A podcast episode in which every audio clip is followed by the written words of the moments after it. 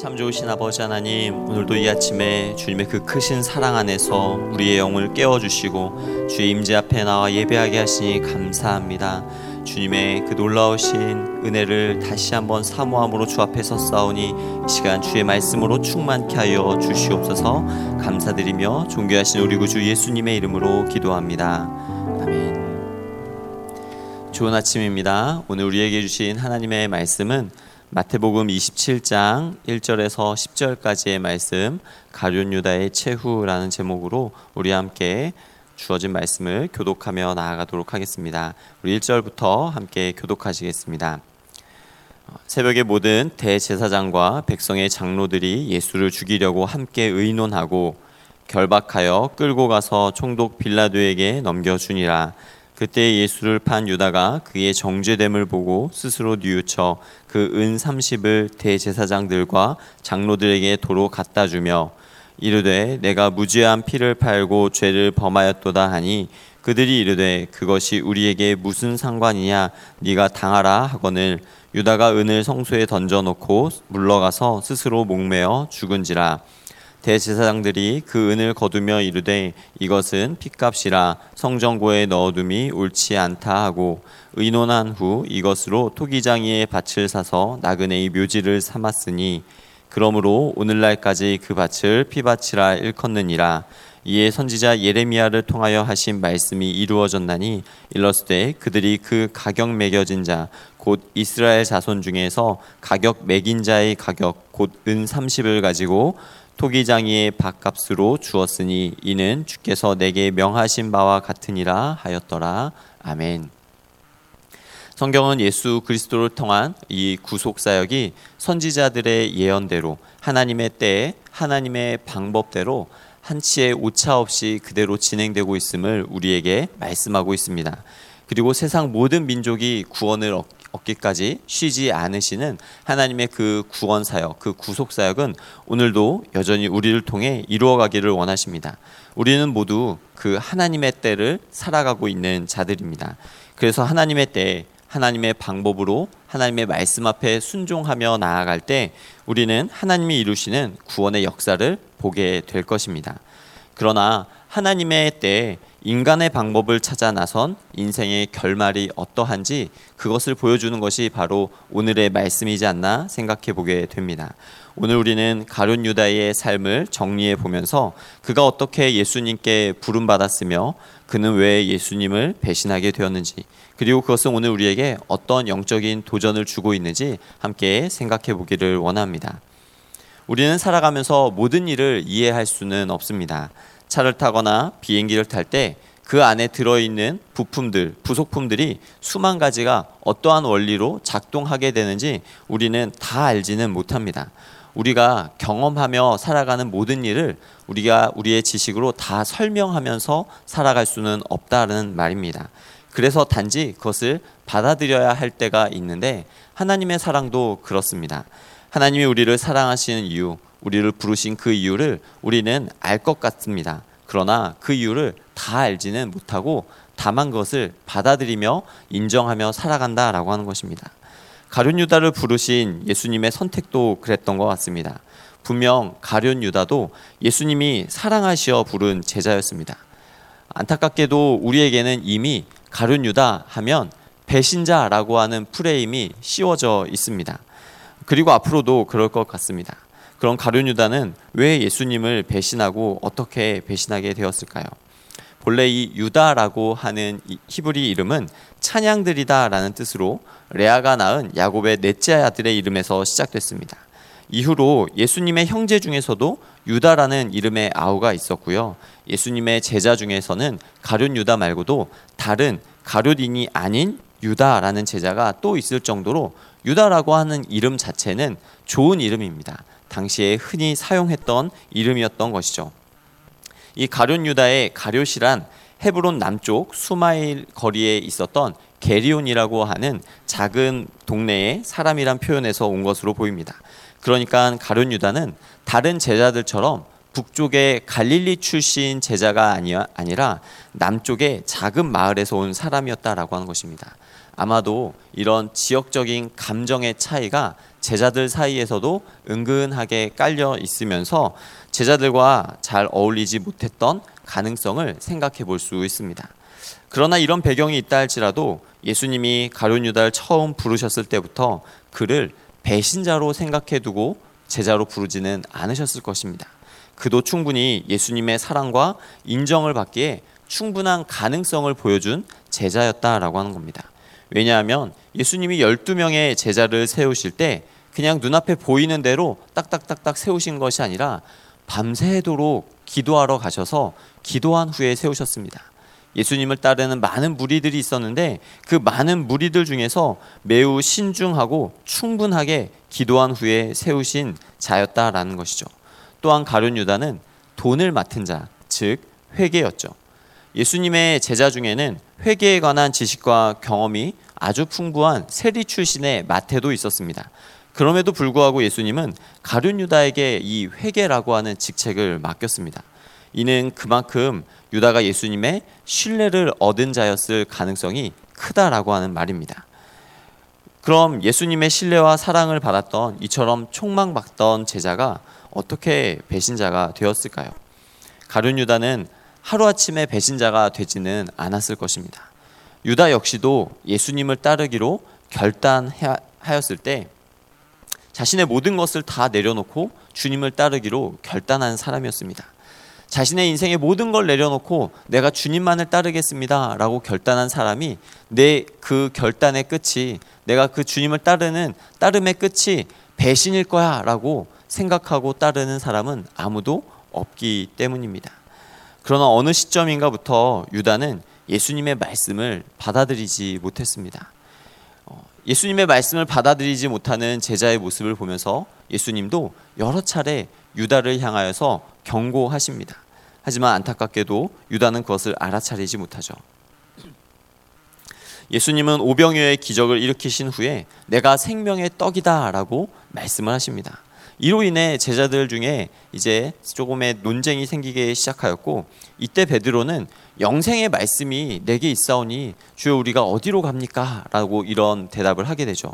그러나 그때 예수님은 너희 열둘 중에 한 사람은 마귀니라 라고 말씀하시면서 그 무리들 중에 있었던 제자 유다를 향하여 경고하셨던 것을 보게 됩니다. 또 한 가지 마리, 마리아가 귀한 향유 옥합을 예수님께 부어드리는 헌신을 했을 때도 가룟 유다의 반응은 매우 냉랭했습니다. 이런 낭비가 어딨냐 이것을 300데나리온에 팔아 가난한 자들에게 주었어야 한다라고 하면서 매우 볼멘 소리를 하죠. 이러한 유다의 냉소적인 태도 이면에는 다른 의도도 숨어 있었는데 성경은 유다의 이런 모습을 마리아의 고귀한 헌신과 대조해 보여주면서 이때부터 이 유다의 마음이 예수님께로 향하지 못하였음을 우리에게 암시해 주고 있었다라고 하는 것입니다.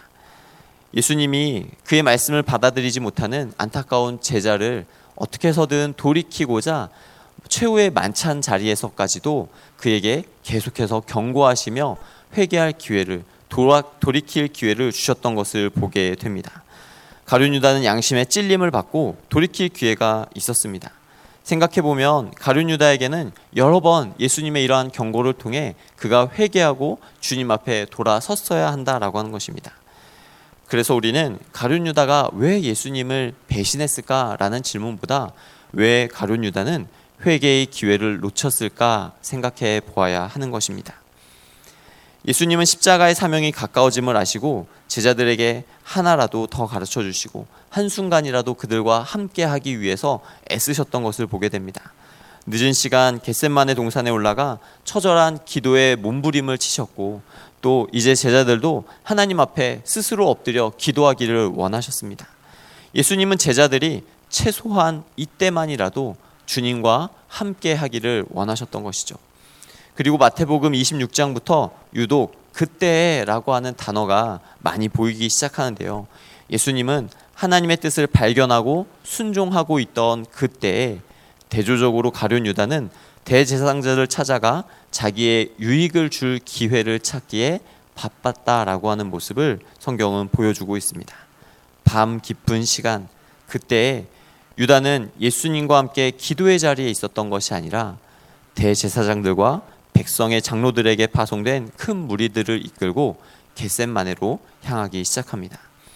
예수님께서 기도하러 가던 그 자리, 그 장소를 그도 여러 번 가본 적이 있었는지 어렵지 않게 그 장소를 잘 찾아갑니다. 그리고 예수님에게 찾아가서 이렇게 인사하죠. 라비어 안녕하시옵니까? 라고 입을 맞춥니다. 그 이후로 일어난 일들은 매우 험악하게 흘러가기 시작했습니다. 예수님은 잡혀가셨고 그 깊은 밤과 새벽 사이에 긴급하게 모인 사내들인 공회 모임으로 예수님의 사형이 의결되었고 결박당한 채 빌라도에게 넘겨진 것입니다. 왜냐하면 비록 사내들인 공회가 예수님에 대한 그 사형을 결의했어도 그 선고의 집행은 로마의 관할 가운데 있었기 때문인 것이죠. 우리 3절에서 5절의 말씀을 한번 다시 읽어보도록 하겠습니다. 그때 예수를 판 유다가 그의 정죄됨을 보고 스스로 뉘우쳐 그 은 30을 대제사장들과 장로들에게 도로 갖다 주며 이르되 내가 무죄한 피를 팔고 죄를 범하였도다 하니 그들이 이르되 그것이 우리에게 무슨 상관이냐 네가 당하라 하거늘 유다가 은을 성소에 던져 놓고 물러가서 스스로 목매어 죽은지라 숨막힐 정도로 모든 상황이 아주 긴박하게 돌아가고 난 후에 예수님이 사내들인 공회에 의해 사형을 선고받은 것을 보고 난 후에야 비로소 가룟 유다는 자신의 잘못을 깨닫게 됩니다. 그리고 여기서 스스로 뉘우쳤다라고 하는 말이 나오는데요.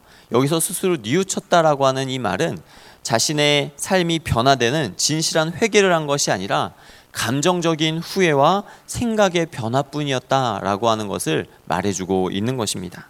여러분 회개라고 하는 것은 우리의 인생의 방향을 180도 돌려서 하나님께로 향하는 것입니다. 우리의 죄를 뒤로 한 채 하나님을 향해 나아가는 것이 회개입니다.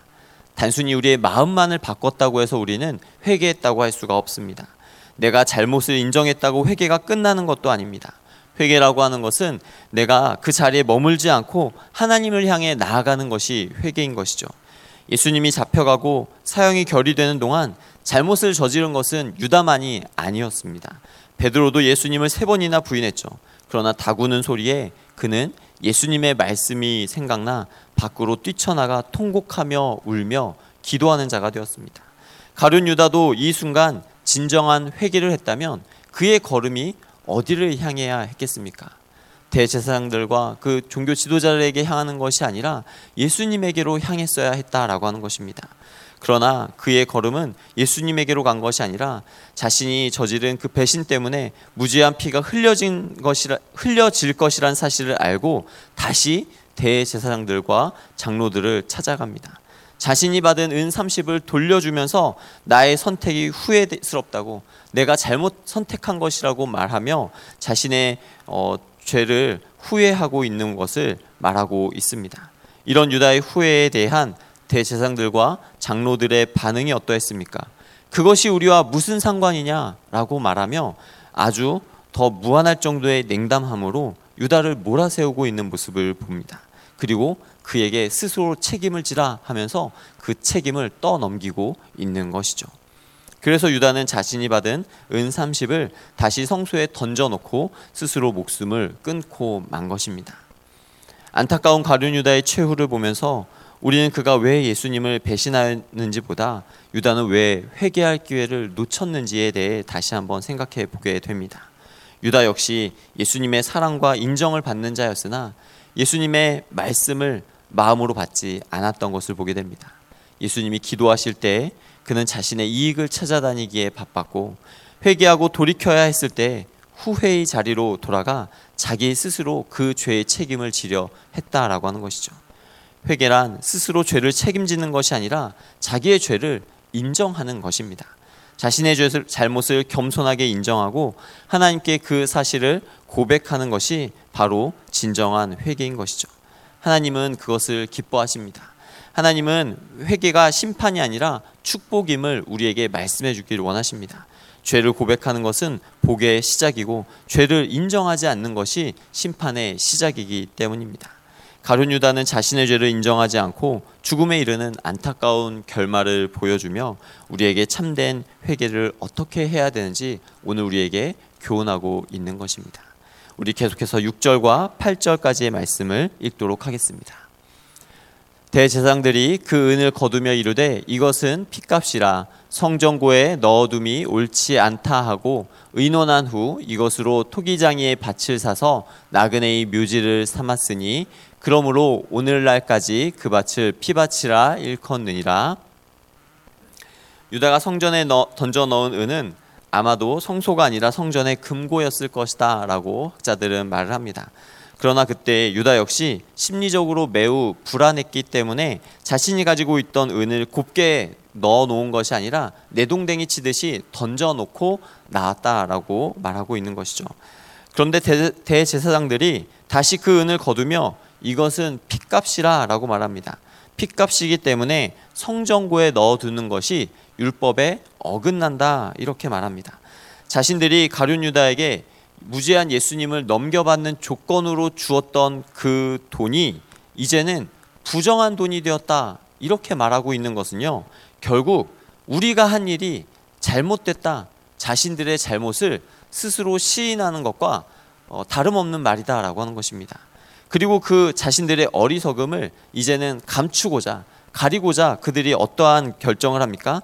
이 핏값을 사용해서 유대인이 아닌 외국인들을 위한 묘지를 사자라고 하는 것입니다. 이것이 가장 현명한 반, 방법이라고 그들이 판단한 것이죠. 부정한 이교도들을 위한 부정한 묘지를 부정한 돈으로 사는 것이 합당하지 않느냐 이렇게 결론 내린 것입니다. 어, 굉장히 그럴듯한 명분을 내세웠다라고 하는 것입니다. 당시 종교 지도자들은 이런 결정을 하면서 아마 스스로 아 역시 우리 너무 현명한 판단을 한 것 같아 스스로 뿌듯해하며 이런 생각을 했을지도 모르겠습니다. 그리고 자기들에게 예수님을 넘겨준 유다가 스스로 목숨을 끊은 것마저도 아 차라리 잘 됐어 없어지는 게 나라고 생각했을지도 모른다라고 하는 것이죠. 왜냐하면 모든 사실을 은폐하고 싶었기 때문입니다. 그러나 예수님을 죽음으로 내몰아간 이들의 죄가 잠시는 가리워질 수 있을지 모르지만 죄와 수치는 절대로 가려지고 숨겨질 수 없는 것입니다. 하나님 앞에 지은 죄는 인간의 방법으로는 절대로 해결할 수 없음을 우리는 이들의 행동을 통하여서 생각해 보아야 할 것입니다. 아담과 하와가 그들이 벌거벗은 것을 알고 무화과 나무 잎을 엮어 치마로 삼아 자신들의 부끄러움을 가려보려 하였습니다. 그러나 그 결과가 어떠했습니까? 실패했다라고 하는 것입니다. 부끄러움은 가린다고 해서 없어지지 않는다라고 하는 것입니다. 마찬가지로 하나님 앞에서의 우리의 죄는 부끄러워서 우리가 그것을 스스로 가려본다 할지라도 그것은 가려지는 것이 절대 아닌 것입니다. 가려진다고 없어지는 죄가 아니란 말입니다. 하나님의 방법으로 해결해야 합니다. 하나님은 그래서 아담과 하와에게 그 방법으로 하나님의 방법으로 해결하기 위하여 가죽옷을 지어 입혀 주셨습니다. 죄 문제는 우리의 노력으로 인간의 노력으로 스스로 해결하는 것이 아니기 때문입니다. 그래서 우리에게 하나님께서는 예수 그리스도를 보내주신 것이 아니겠습니까? 죄의 문제를 우리 스스로 해결할 수 없기 때문에 그 죄 문제를 해결하고 그 죄의 문제를 담당하기 위해서 예수 그리스도께서 오늘 우리 가운데 오셔서 우리의 죄를 친히 담당하셨다라고 하는 것입니다. 오늘 우리가 우리의 죄의 문제를 위해 해결하기 오신 예수 그리스도를 인정하지 못하고 받아들이지 못할 때, 그 은혜를 깨닫지 못할 때, 우리도 유다와 같이 또 종교 지도자들과 같이 우리의 죄의 문제를 스스로 해결하고자 헛된 노력을 하게 될지도 모르겠습니다. 그러나 예수님이 우리를 위해 십자가에서 피 흘려 죽으심으로 말미암아 이미 우리의 이 모든 죄의 문제를 해결하셨고 그 피로 우리를 구원하시고 우리의 죄를 씻으셨다는 것을 믿을 때 우리는 참된 구원을 받는 줄로 믿습니다. 오늘 우리 주님은 죄 없는 자를 찾는 것이 아니라 믿음으로 주님께 나와 용서받는 자를 찾기를 원하십니다. 그 믿음으로 주님께 더 가까이 나아가 주님께서 우리에게 베푸시는 참된 구원의 은혜와 그 용서의 기쁨을 누리는 저와 여러분들이 되기를 주의 이름으로 간절히 축원합니다. 기도하겠습니다. 사랑의 하나님 아버지 우리의 죄를 용서해 주기 위하여서 십자가에서 죽으시고 다시 사신 주님의 그 은혜와 사랑에 감사와 찬양을 올려드립니다. 죄 없으신 주님이 우리의 무지함으로 인해 모진 고통과 고난을 감당하셨는데 우둔한 우리는 회개하고 돌이키지 못함으로 주님의 마음을 아프게 할 때가 얼마나 많았는지 모릅니다. 거룩하신 주님, 우리로 깨어 기도하며 말씀 앞에 반응함으로 지혜 있는 자와 같이 행하는 자가 되게 하여 주시옵소서. 보혈의 능력을 의지함으로 주께 가까이 나아가 참된 구원의 능력과 회복의 기쁨을 맛보는 그런 삶이 될 수 있도록 역사하여 주시옵소서. 그렇게 우리 삶 가운데 일하실 주의 주의 은혜를 기대하오며 존귀하신 우리 구주 예수님의 이름으로 기도합니다.